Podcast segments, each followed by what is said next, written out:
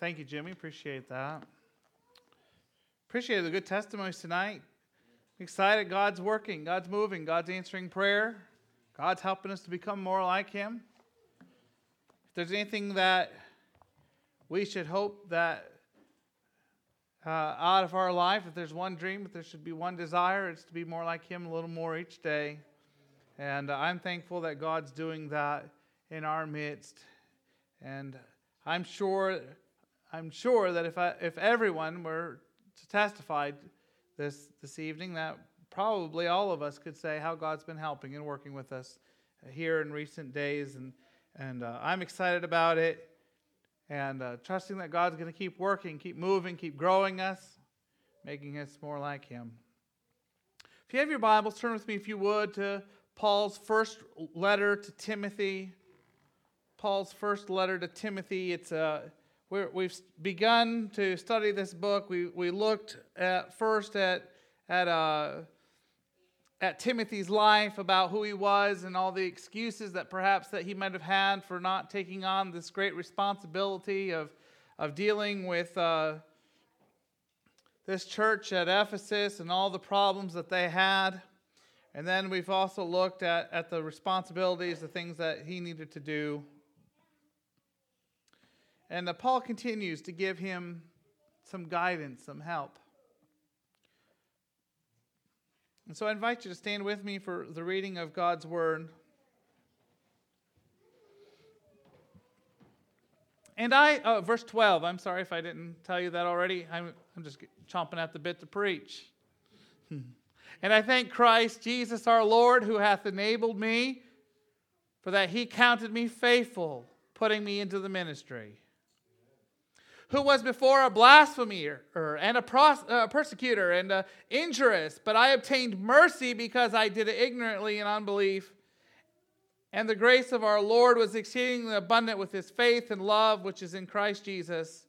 This is a faithful saying and worthy of all acceptation that Christ Jesus came into the world to save sinners, of whom I am chief.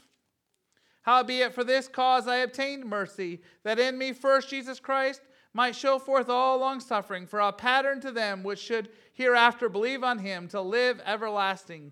Now unto the King eternal, immortal, invisible, the only wise God, be honor and glory forever and ever. Amen.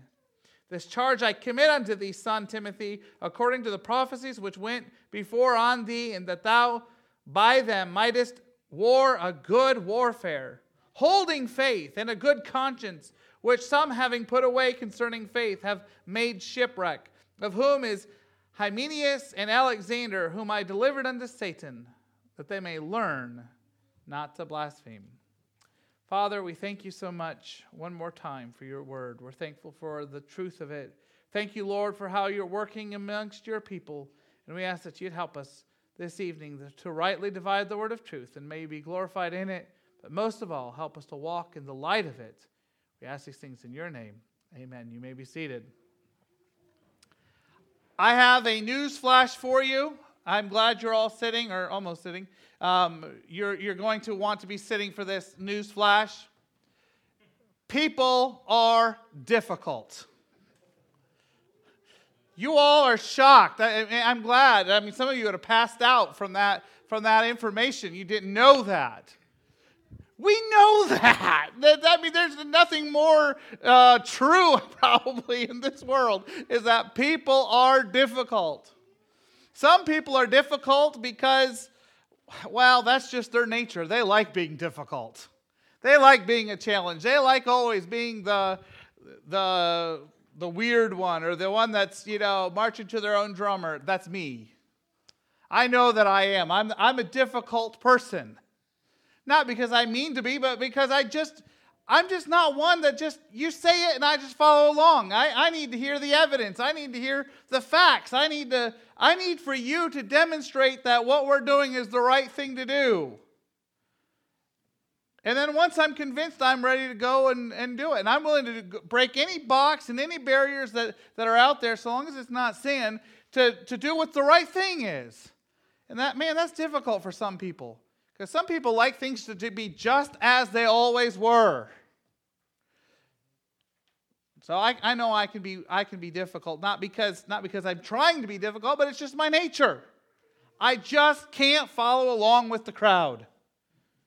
Just not good at it. If I were an antelope, I would have been the first one eaten by the lions. I just would be. I just would not be hanging out with the other antelope. I'd be wanting to check it out what the zebras they're doing and checking out what the uh, uh, hippopotamuses were up to. I, I would be all trouble. I would be in trouble. It's a good thing the Lord didn't make me an antelope because I would have been a, I'd have been a quick dinner. There's other people who are difficult because that's just, they just like to be difficult. If you say something, they are going to argue it for the sake of arguing it. They may not even believe the side that they're taking, but man, they're going to argue it until they're blue in the face just because they like to have an argument. Or they just like, you know, they just want things a certain way. You know, don't don't do any uh, you know, everything's got to be just this way and and man, you know, I remember I was I was at my first church and we were going to side the church. Okay? You know, no big deal. I'm, I'm young. I'm as green as can be, 21, 22 years old. And, you know, the board says we're going to side the church. And we're all excited. We got all the money together and all the things about this. And, and I asked a crazy question. I didn't realize this was a crazy question, but it, apparently it was. I said, What color are we going to side it? Doesn't that seem like a reasonable question? I mean, we'd all voted. Everything was going to happen. Everybody's excited. We're, uh, we're going to uh, it's a small church. Almost everybody that attended the church was on the board, literally. I think we had one person who attended our church regularly who wasn't on the board. I mean, don't you think we should talk about the color? And this was the answer. We never thought about talking about the color. We just assumed it would be white because we all go to the little white church in the Wildwood. Everybody's supposed to come, come, come to. That's what I was told. It had to be white. The song says so.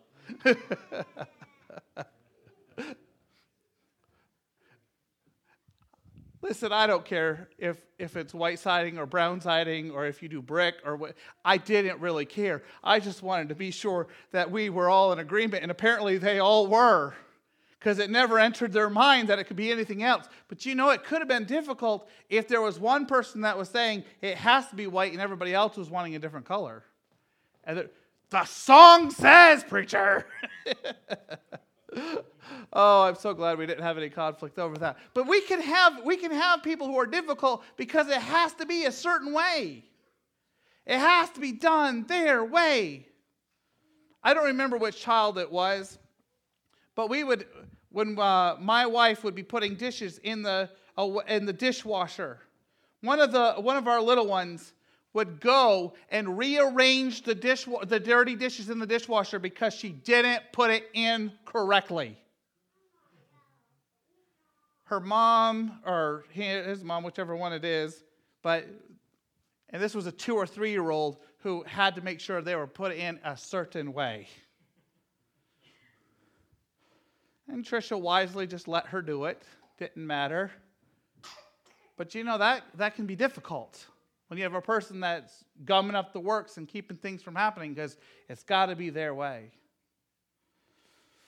Some people are difficult because of sin. Sometimes they are.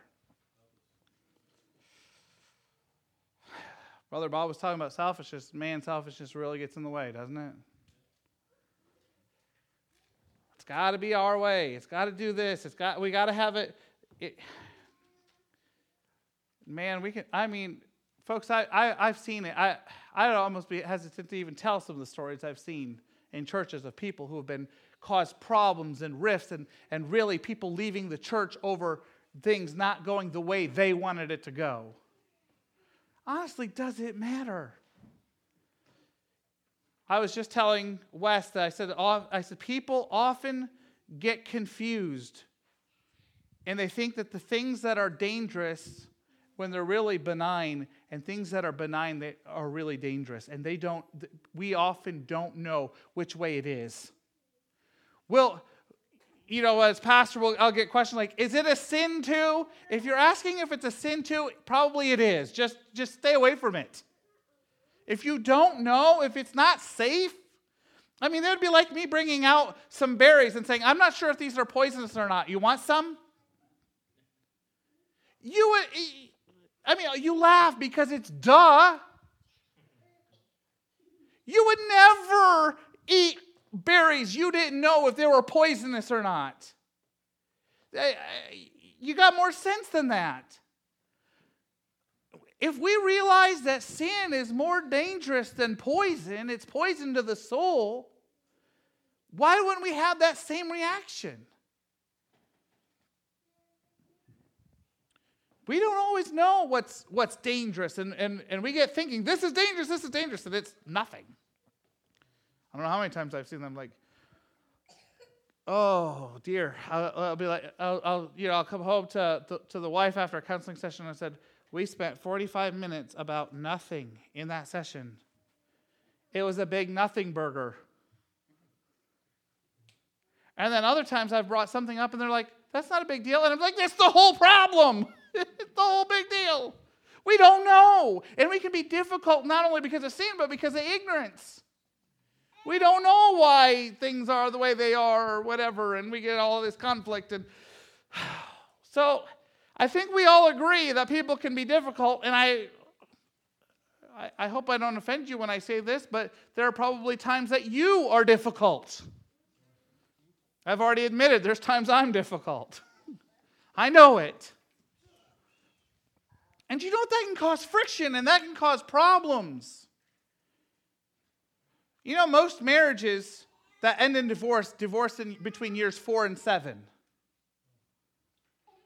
It's, those are dangerous years for a couple because they're to that place where, where now the difficulties are really coming in. The challenges, all that love and all those wonderful, man, for the rest of your life is starting to hit. And four to seven are really dangerous years. Do you know what? It's also the most dangerous years for a pastor. Most pastors leave a church between years four and seven. Relationships are get to a place where there has just been enough friction between four and seven years where you have that conflict, you have you have the, they're difficult, and you know what? We have it. It becomes a challenge to be able to work through those cha- those difficulties, and if we can work through those, then you can have a marriage that can last years or an, a, ministry that can last years. But those, those years, four to seven, are really dangerous. I say that knowing we're, we're getting close to that. and that's all right. It's all right. We'll work together. We'll do our best through that.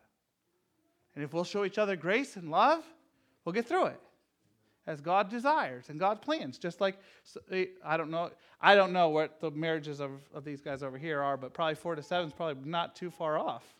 They'll get through it, just like you got through yours. And you probably remember some of those difficulties in years four to seven.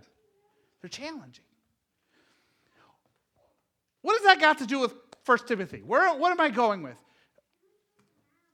The whole book of First Timothy is about Paul telling Timothy how to work with the church where there's difficult people. We talked about the, the widows and that were taking advantage of, of the finances of the church. We took a, uh, talked about the old men who were getting drunk and embarrassing the church. We talked about the young ladies who were showing up as fashionistas to church. And there's all these conflicts and all these battles and all these difficult people. And this passage here gives us a blueprint or a template for dealing with difficult people. Wouldn't you like to know what God has to say about how to deal with difficult people? I would because guess what? We deal with them a lot. And so the first thing that, that Paul would tell Timothy as a blueprint when you're dealing with difficult people is remember that you needed grace too. You needed grace too. And, and, and the way that Paul does it is he, he doesn't point his finger at Timothy, he points his finger at himself. He says, Timothy, I was a blasphemer. I was a prosecutor. I, I, I persecuted. I persecuted the church. I did wrong in my life. I was, in fact, I am the chief of sinners. You talk about being vulnerable to, to his son in the faith. You know, a lot of times we like to hide our past from other people, and especially those that would be coming up behind us and, and, and those that would, would uh, you know, would maybe look up to us. And we like to hide our past. And, and honestly, one of the things that I appreciate about Paul is, is he doesn't hide his past from Timothy. He says, You know what, Timothy?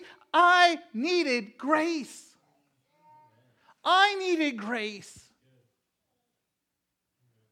I wonder how often, as Paul would be laying in his uh, cot or his bed at the end of the night, that he'd hear the screams of Stephen as he's being stoned. Years after salvation, years after being uh, delivered, but still, he, Paul would be reminded that Stephen was, was uh, stoned in his presence and he was a hand in it.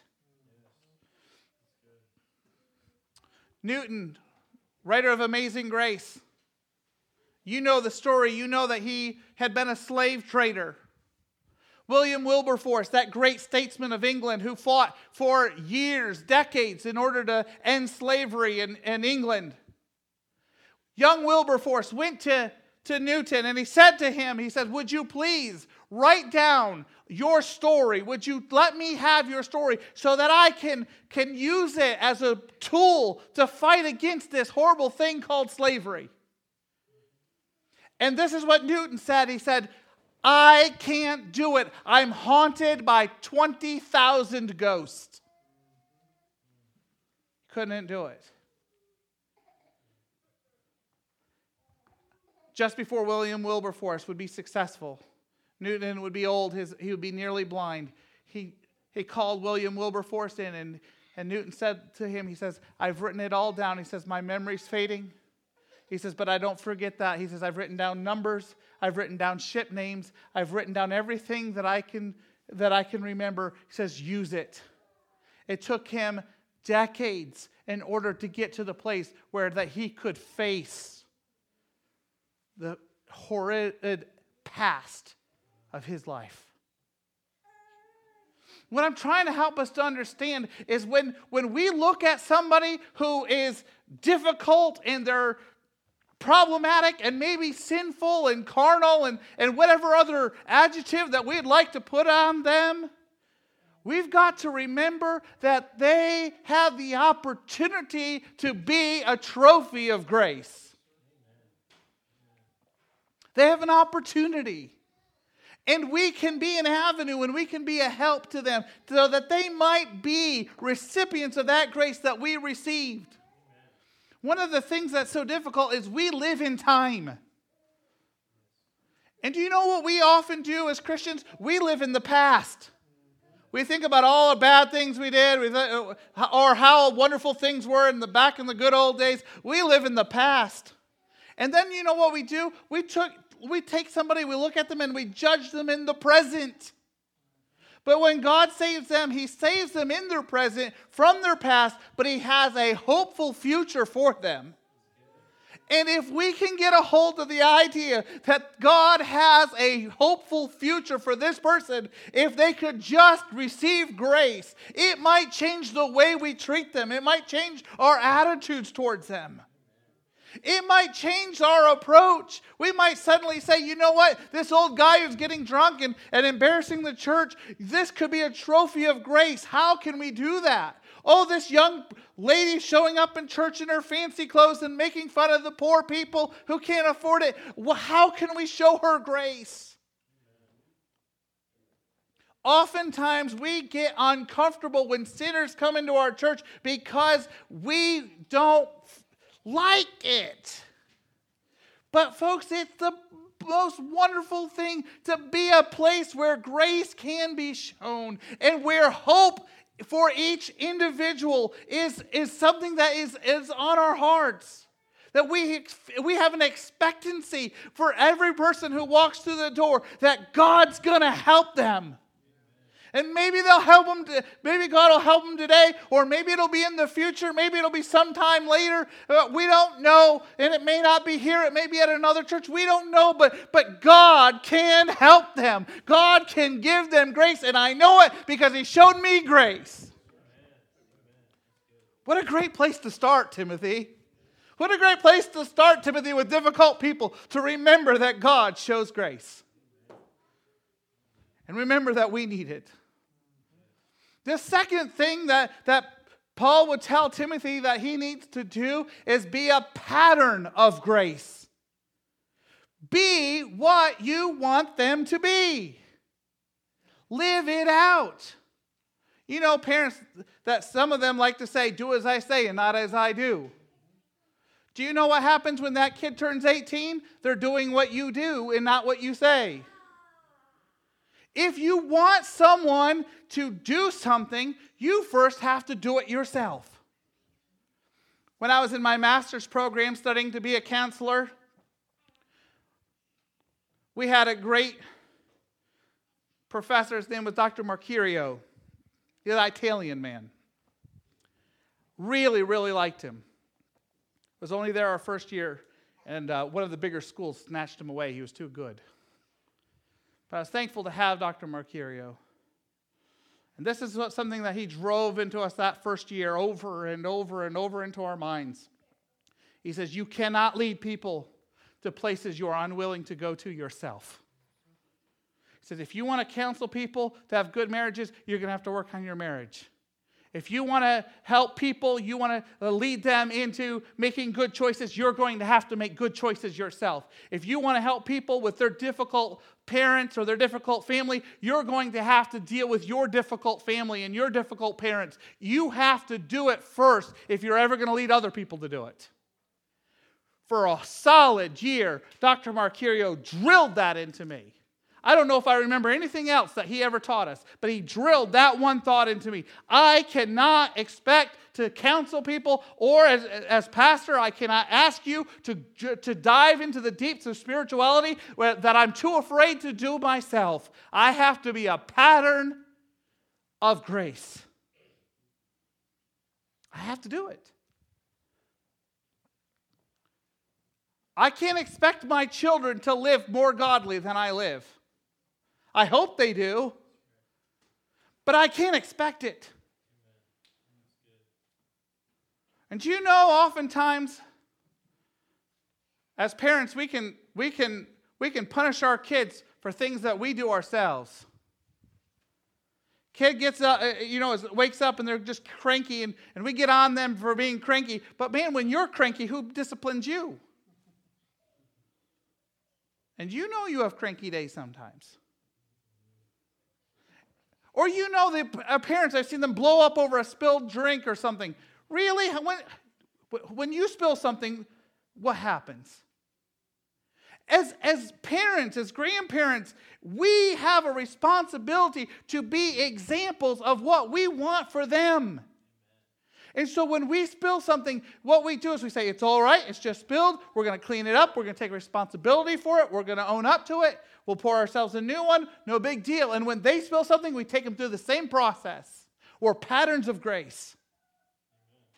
Patterns of grace. When people come into our church, I want them to see patterns that they can follow their life after. Follow me even as I follow Christ. I have a question for you this, this morning or this evening. If you had someone who followed you around everywhere for 24 hours, seven days a week for a year, and they would you want them to live your life? Would they want you want them to have your uh, make your choices, to have your morals, to show your kind of, of generosity, your kind of kindness? What if you were Christ to somebody? The only example that they would have of this is the way that I should live. Do you measure up? I think all of us kind of squirm a little bit when we think of it that way. We all have areas that I hope we're working on. And folks, that's where that first point comes in. We need, might need some grace still. We might need some grace still. We, are still moving up. We're still striving. We're still pushing. And we might, eh, and I, it's all right to say, I'm not here yet. I'm working on it. I'm asking God to help me. I'm asking God to show me. I'm not there yet, but I'm working on it. It's, it's, see, this first point goes along with the second point. They walk hand in hand. We can get so caught up on this second point of being what we should be and realize that we're not there that we don't give ourselves grace. Grace is so important in dealing with difficult people. And if you are your own difficult person, show yourself some grace.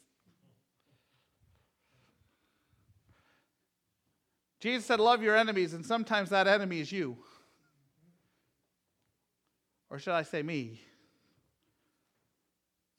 You are your own enemy. And sometimes you've got to love yourself. I'm not talking about selfishness. I'm talking about showing yourself some grace because beating yourself up isn't going to help you serve God any better. And beating somebody up because they don't measure up or they're not walking in the light as fast as you think they should isn't going to help them either. We don't want to. We don't want to. I understand that. I understand that that that you know that man, grace. You know, grace is something everybody wants to give, but very few people want to, re- or, or everybody wants to receive, but very few people want to give. It was a mistake. Forgive me. It was no big deal. You know, don't, what, uh, relax. But when they do it to us, then suddenly it's a big deal. And man, and Jesus' parables are full of this kind of story, where one person needs grace and and they and another person doesn't willing to give it. Th- I think of the person that owed the talents. Was forgiven, but then he, someone who owed him a few denarii, he threw him into prison. Why is it? Why is it that, that we see the log in everybody else's eye, but we can't, or the specks of the other people's eyes? It's specks for them and logs for us. Why is that? Because we expect grace, but we don't want to give grace. And if we're going to give grace, if we're going to be people that deal with difficult people, we're going to have to give grace and we're going to have to be patterns. We're going to have to be examples of grace. But there's one final thought, and this one's the not, not so wonderful one. Sometimes discipline's necessary. Hymenaeus, or however you say his name, and Alexander, they kept blaspheming. Paul gave them grace. He was an example of grace. He talked about how he was a blasphemer himself. He, he talked about his own failings as an individual, and he, and he tried to be faithful to, to these two gentlemen, tried to help them to, to see that they're the error of their ways. They refused. Maybe they would come to the altar and they'd, they'd try to do better. Then they'd, they'd go back to it. They, it was backers and forth, backers and forth. And Paul says they shipwrecked their faith.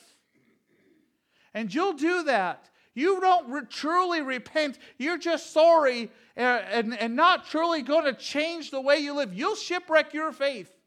You'll think there's nothing to this. And these two gentlemen, Hymenaeus and, and Alexander, shipwreck their faith. And they're causing problems in the church because now they're saying, I'm not sure there's anything more to this. And they're blaspheming again. And do you know what Paul had to do? He says, You guys can't come to church.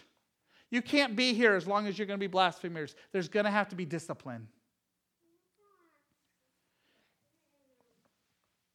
Pastor, we don't like that. Um, you know, we're supposed to be a loving church, and, and you know, love, love would never tell people they couldn't come back. What are you talking about?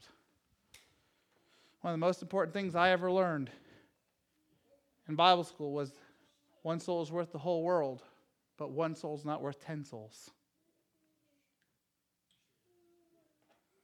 One soul is worth the whole world, but one soul is not worth 10 souls. And there are some times that we have to take a stand and say, This is not happening in our church. It's not going to happen. And if you're a member, we're going to deal with it through the process. And, we'll, and if we have to, we'll remove your membership, we'll, we'll remove privileges, we'll try to bring you through a, a pathway of restoration. And if you're not a member and we and we would still try to work with you and try to help to restore you spiritually, but if you refuse, there comes a point where we say that you can't be a part of our fellowship. You can't be a part of this congregation. There are some things that will not be permitted as a part of our church. And, it'll, and it will include anything that would cause others to stumble and fall. And I know that's hard to hear. And the amens have dried up, and that's okay.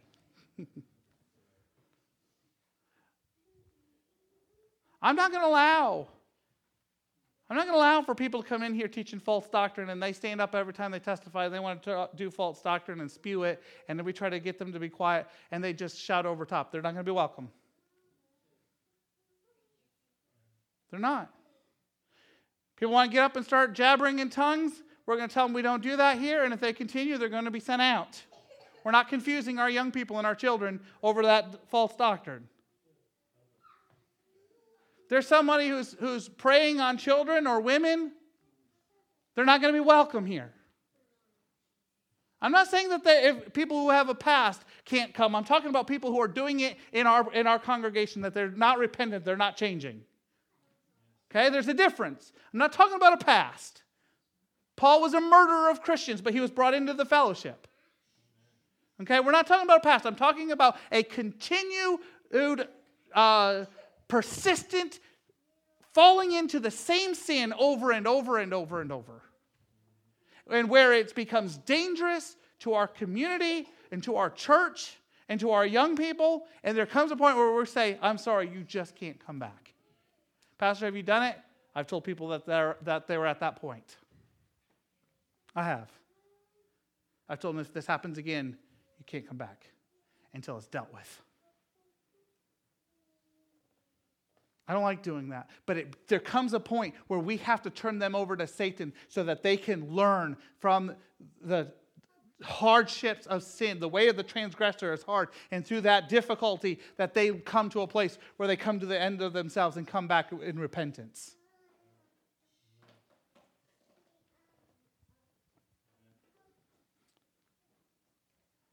And I know that sounds hard to hear because we don't like to think of discipline in the church. But, folks, we discipline our kids because we love them. We don't discipline them because we hate them. And the same goes for the church. If we if you if you if you are are having sin in your life and you're not dealing with it, don't you want someone who loves you to correct you and say, "Listen, what you're doing is hurting yourself and it's hurting your family and it's hurting your church." Don't you want to hear that? You do if you're wise, that's what the proverb writer says. Say, eh, but if you don't want to hear it, the proverb writer tells you you're a fool. I'm not saying it's easy to hear. I'm not saying it doesn't hurt to hear it. It does. It hurts to hear it. But man, when it's true, but let me just put in this caution. This came last. There was a hope, an expectation of grace. There was a pattern set of grace. There was communication, there was, there was, there was correction, there was, there was everything that was done before it got to this place. And it was left up to the leadership. Paul did it. Timothy was going to have to do it in Ephesus. It isn't just for anyone to just get up and try, just try to hurt somebody or to think that it's their place to correct it. Take it to the board, take it to your pastor. If it's that serious, take it to us. Let us deal with it. Trust us with it unless we've disappointed you, unless we've shown that you, we can't and won't deal with discipline issues. And if that's the case, you need new board members or a new pastor. It's just the way it is. Our responsibility for uh, uh as, as board members and as pastor is to protect this congregation and to help us to become more like Christ. And there's a lot of other things that usually take up our time, like building projects and, and ministries and, and all these other things. But ultimately, our goal is to get all of us safely to heaven and to bring as many as possible with us. And so be careful if you think you're going to be the, the voice of discipline. You better have a good relationship with them. And you should be in a place of leadership over them. And you better have a lot of wisdom and a lot of direction from the Holy Spirit. Because you know, I've seen a lot of people that are hurt and they've left the church and never come back because the person who spoke wasn't full of grace.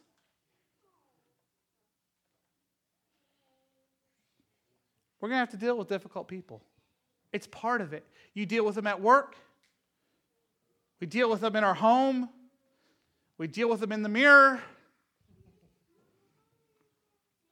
Maybe we may have to deal with them at church. And as we reach out, as God helps us, and I'm praying that He's going to bring, start bringing some people in from the community, we're going to have some difficult people. And you know what? There's some people who quit the job of trying to reach lost people because it's, they're difficult people. Let's remember that Paul gave Timothy a blueprint. Have hope, have expectation that, of of grace in their life because God was gracious to us, it was gracious to others. Be a pattern of grace. And ultimately, if we have to, we'll go to discipline, but only as a last resort. Because I believe that, the, that most of the time, people who want to serve God will listen to the Holy Spirit and will move up. God help us. One, help us to not be difficult needlessly but also help us to be able to work with difficult people in such a way that they see God's grace in us. Let's stand together. Amen. Amen. Brother Gary, would you dismiss us in prayer?